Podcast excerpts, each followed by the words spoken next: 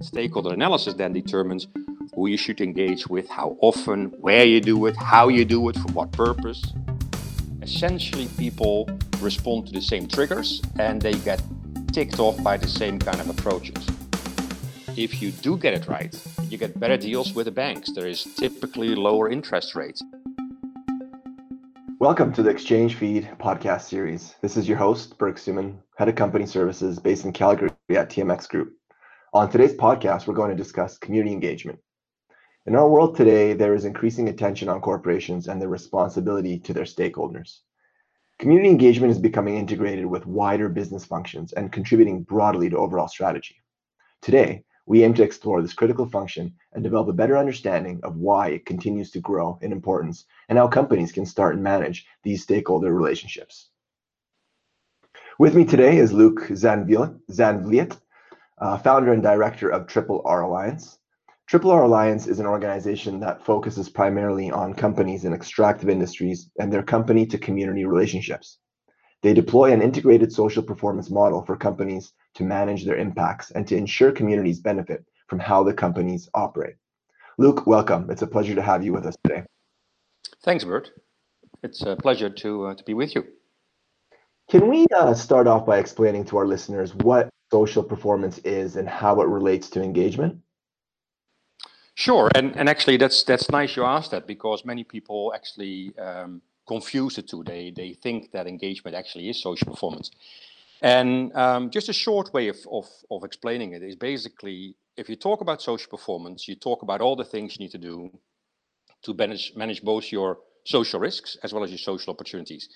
So that goes much further than engagement. It is in some places it's the speed by which the cars drive that influences your community perception. The behavior, for example, you have you you take when you when you have meetings, but also your hiring policies in terms of everybody wants to have local local people being hired by a company. So how do you do that?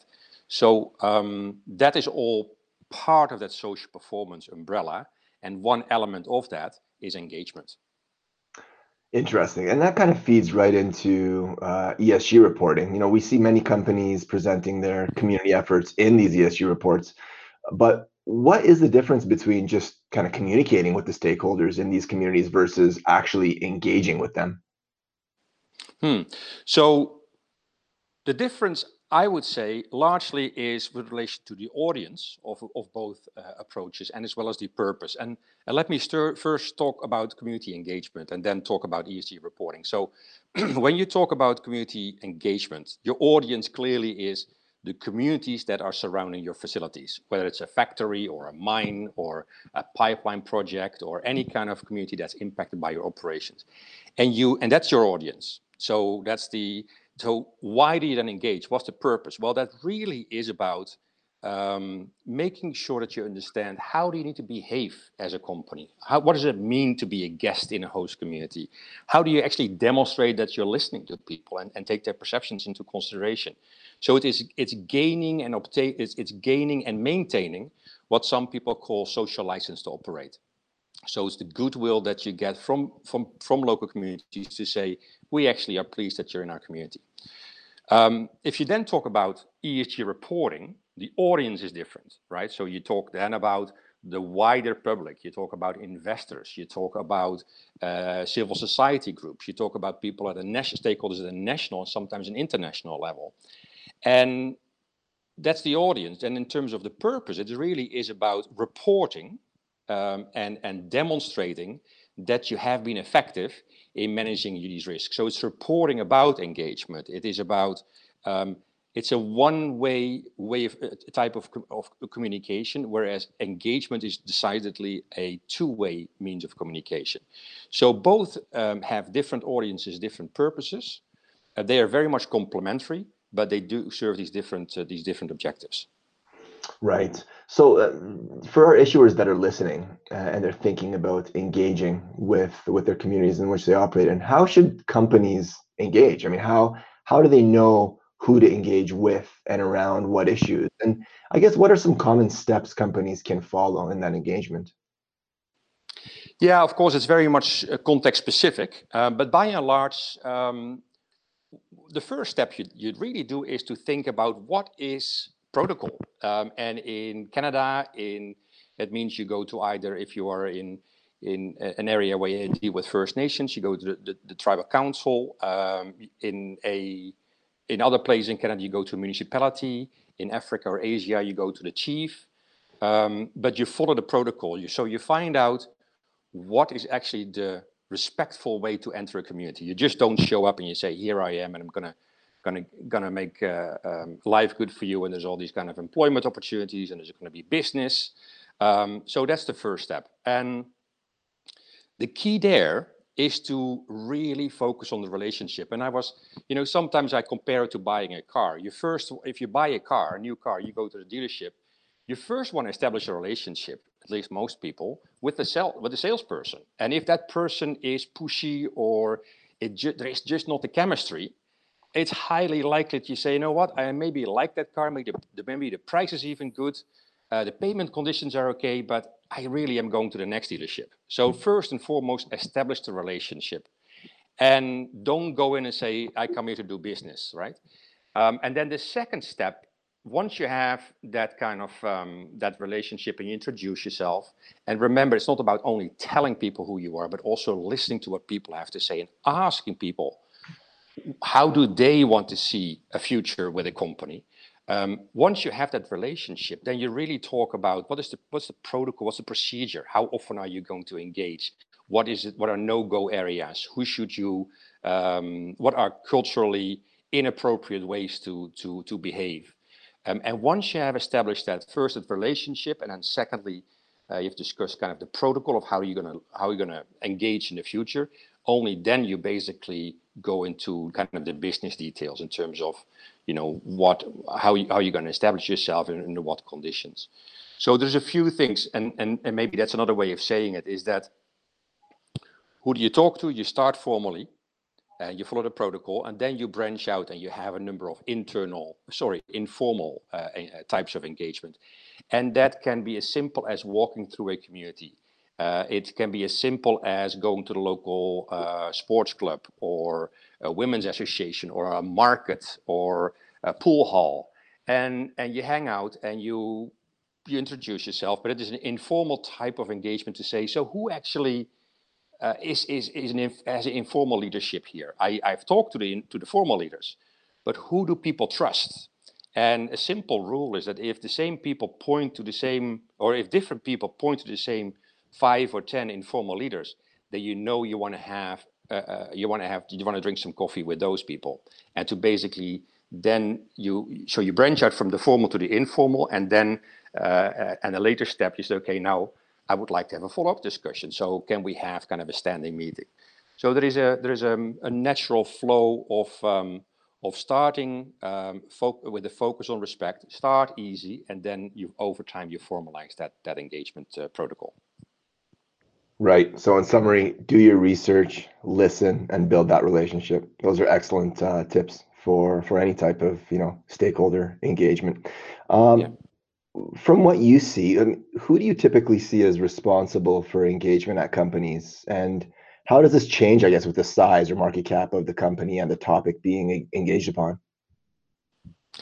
Yeah, it, it's it's of course very much depending on the size of the company and, where they operate. Uh, I mean, if you, I mean, you mentioned in your introduction, I work a lot with mining and energy companies.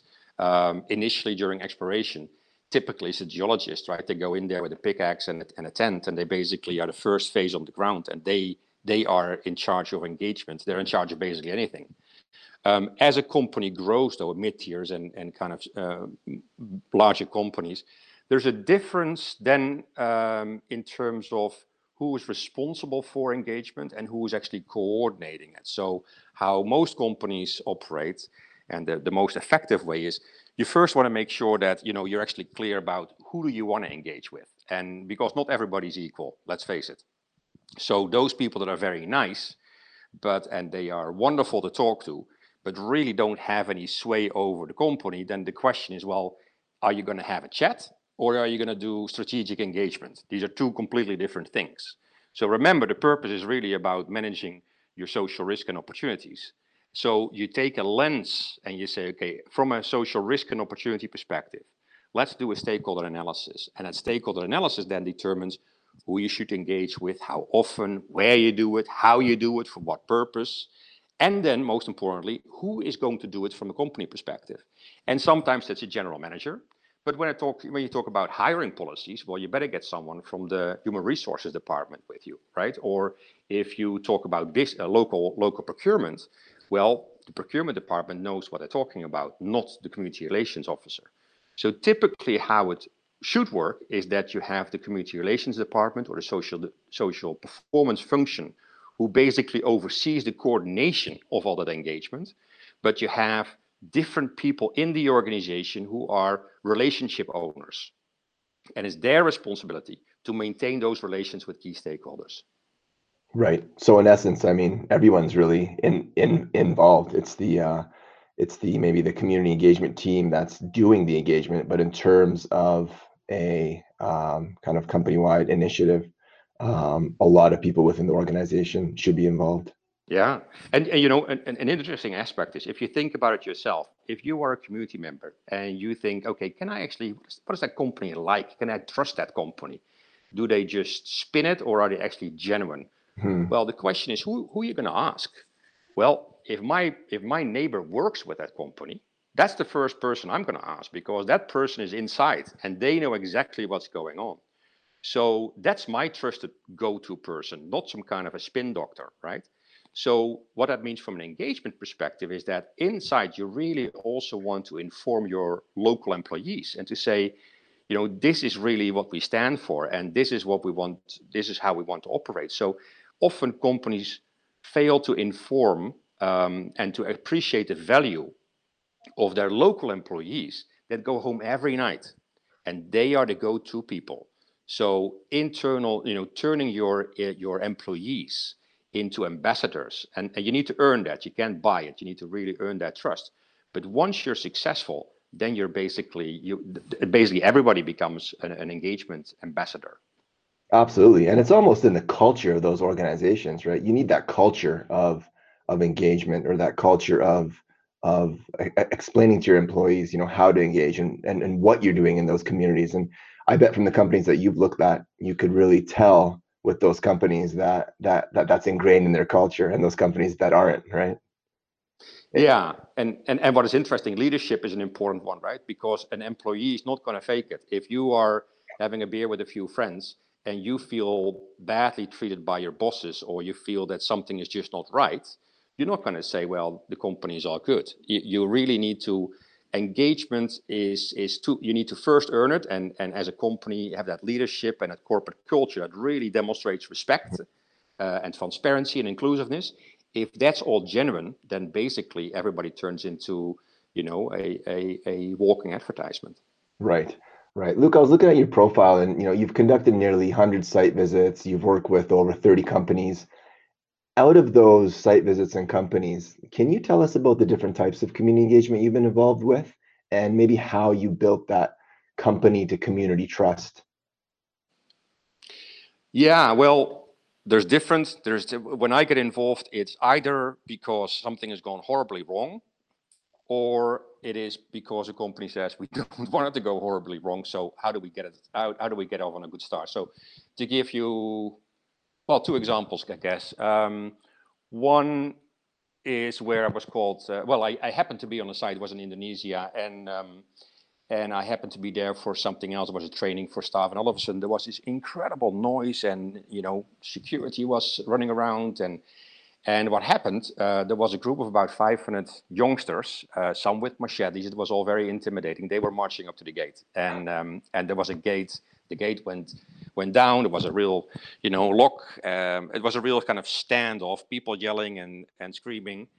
And I happened to be there, and um, and one of the guys says, "Well, you know, you're supposed to know this, so why don't you go out?" And it was kind of an interesting dynamic because it was intimidating, um, and they were very upset with local hiring policies. They felt that the company had hired outsiders from far away, whereas those people felt that that was their that that was their job. They were entitled to it. So what happened, and maybe there were not, there were probably 150, 200, maybe not 500, but it was a large group. So what we did is um, uh, a few things. One is they had armed security guys in, in uniforms, and I the first thing I said is, okay, get these people out of sight. Um, there's a fence in here; nobody will climb over the fence, um, but don't don't put fuel on the fire.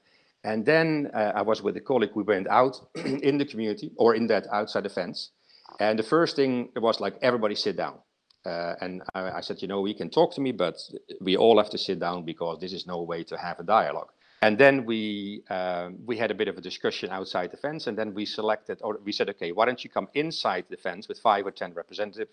I think it was you know five five people, and then we sat down for uh, probably four or five hours afterwards to actually really understand what were the underlying grievances they had, of which this was the manifestation of. Because typically, community conflict never comes out of the blue, right? It is never one policy or one event. It is kind of this accumulation of small issues. And then all of a sudden, you run over a chicken and people march up to the gate. And you think, where did this come from? Right. So, same thing there. So there's one example. And then another example, just recently I was in French Guiana, it was an exploration project. And um, uh, I spent two weeks in a hollow canoe on the river, going from community to community, basically introducing the company. Um, and to basically listen to people and to say, well, how, how, how does it all work here? And, and who do you, who do you listen to? Where do you sell your stuff? Um, are there people here that speak the local that speak language that will be useful for the company? Um, you know, things like that. So it's a range, a variety of, of engagement approaches. Right. It seems like you know you touched about listening um, in a prior question, but it seems like that was the key approach that was taken um, with with your example in Indonesia. Um, you know, I was going to ask you what kind of you know different approaches um, you've taken with different industries and cultures or scenarios. And I know if there's a hundred people holding machetes, my approach would probably be to run away. But but um, that's a really impressive story. Are there any other um, points you want to talk about in terms of adjusting your approach when you're engaging with different geographies or different cultures? Yeah, that's a good question. You know what is really interesting is that ultimately human behavior is human behavior is actually very predictable, and it's what I always find very interesting is that the manifestation is often different, right? So in Indonesia, they walk up to the gate, and in Canada, you would write a letter to the headquarters, and in um, in Nigeria, uh, there may be there may be something, you know, an eruption or a kidnap, let's say not to stereotype it, but by so but underlying issues are all the same. So what is really interesting is that across industries and across project phases, um, and even across geographical areas, there are a lot of similarities. Essentially, people respond to the same triggers and they get ticked off by the same kind of approaches. And and there's actually and and if you allow me, just three three elements in order to get it right.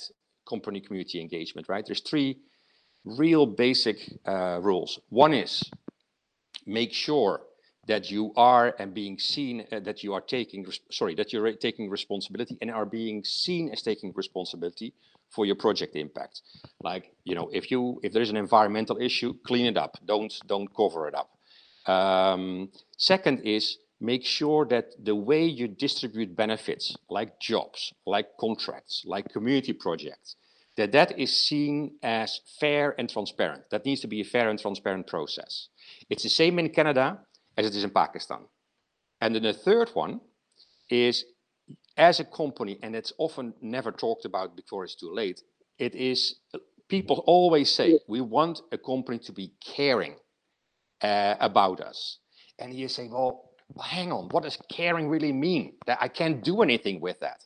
But if you ask 10 people, what does caring actually mean? And what does respect actually mean? Caring and respect, those two. They come up with the same answers, right? They say, if we ask a question, give us an answer, right? Um, if we want to talk to, to, to the boss, don't, son, send, don't sign, send someone who doesn't have any authority. So what you see is that those are the three key ingredients. And what that means for engagement is that you need to ask in each question, in each context, what does caring mean? What does respect mean? What does transparency mean? What does fairness mean? And if you have an, and, and the answers will be context specific. but the and that's what you need to engage around. If you get those definitions right for example who's a local person and who's an outsider? If you don't get that right you will have an issue. You will have a problem. So that's kind of the, the patterns that you see across these these contexts which is absolutely fascinating those are great tips and it's really about knowing your audience and really doing your research. Um, and finally i know a lot of issuers are you know as they're listening to this they're thinking okay um, how does you know proper engagement actually add value to a company? So in their mm. back of their heads they're likely thinking what's the business case here? Do you have any um, do you have any examples of, of you know or, or, or any discussion on how that that could possibly add shareholder value to to a company yeah and and, and to me uh, it's a question that often comes up um, to me it goes back to the definition actually of social performance it's about managing your operational context, right? It is managing your operational risk and your opportunities. And basically, if you don't engage and if you don't have a, a larger social performance approach, to me, it's like rolling the dice. You can either say, well, it, it can be a, a, one, and therefore I was lucky, there's no issues, and I can actually get by. Or uh, you roll a six, and, and really, you know, you're, you're in trouble. So the value of engagement as part of social performance is really to kind of uh, manage the context, your social, your social political context in which you operate. If you don't do it, you leave yourself vulnerable. Now, what does that mean in practice? Uh, very simple. There is there's lots of examples where, especially Canadian companies, have been um, have been forced to um, have projects shut down. They weren't they were they they were operational and they had to close them down. Or alternatively, the regulatory process was was years longer than they expected, and especially for junior companies, that basically had a big impact on the economic viability of the project. But so it's the regulatory process. It's also your social, your your reputational exposure. So it is it is. Um, and then on the positive side, if you do get it right, you get better deals with the banks. There is typically lower interest rates. In some cases, you don't even get a you even you can't even get a, a financing agreement because of the of the risk profile. So it's about better access to land and resources. It's about attracting talent. Nobody wants to work for a company that is seen as a lagger in this in this space and is constantly fi uh, firefighting with communities. So it's access to land, access to the regulatory process and your permits, and and talking uh, access to talent. Excellent. Luke, I really enjoyed our discussion today. Thank you once again um, for being with us today. Um, I know your contact details are in our ESG 101 hub. So for our listeners, if you want to contact Luke, um, please head on to our ESG 101 hub uh, for his contacts. Thanks again, Luke. Really appreciate it. Thanks, Berk. I enjoyed it.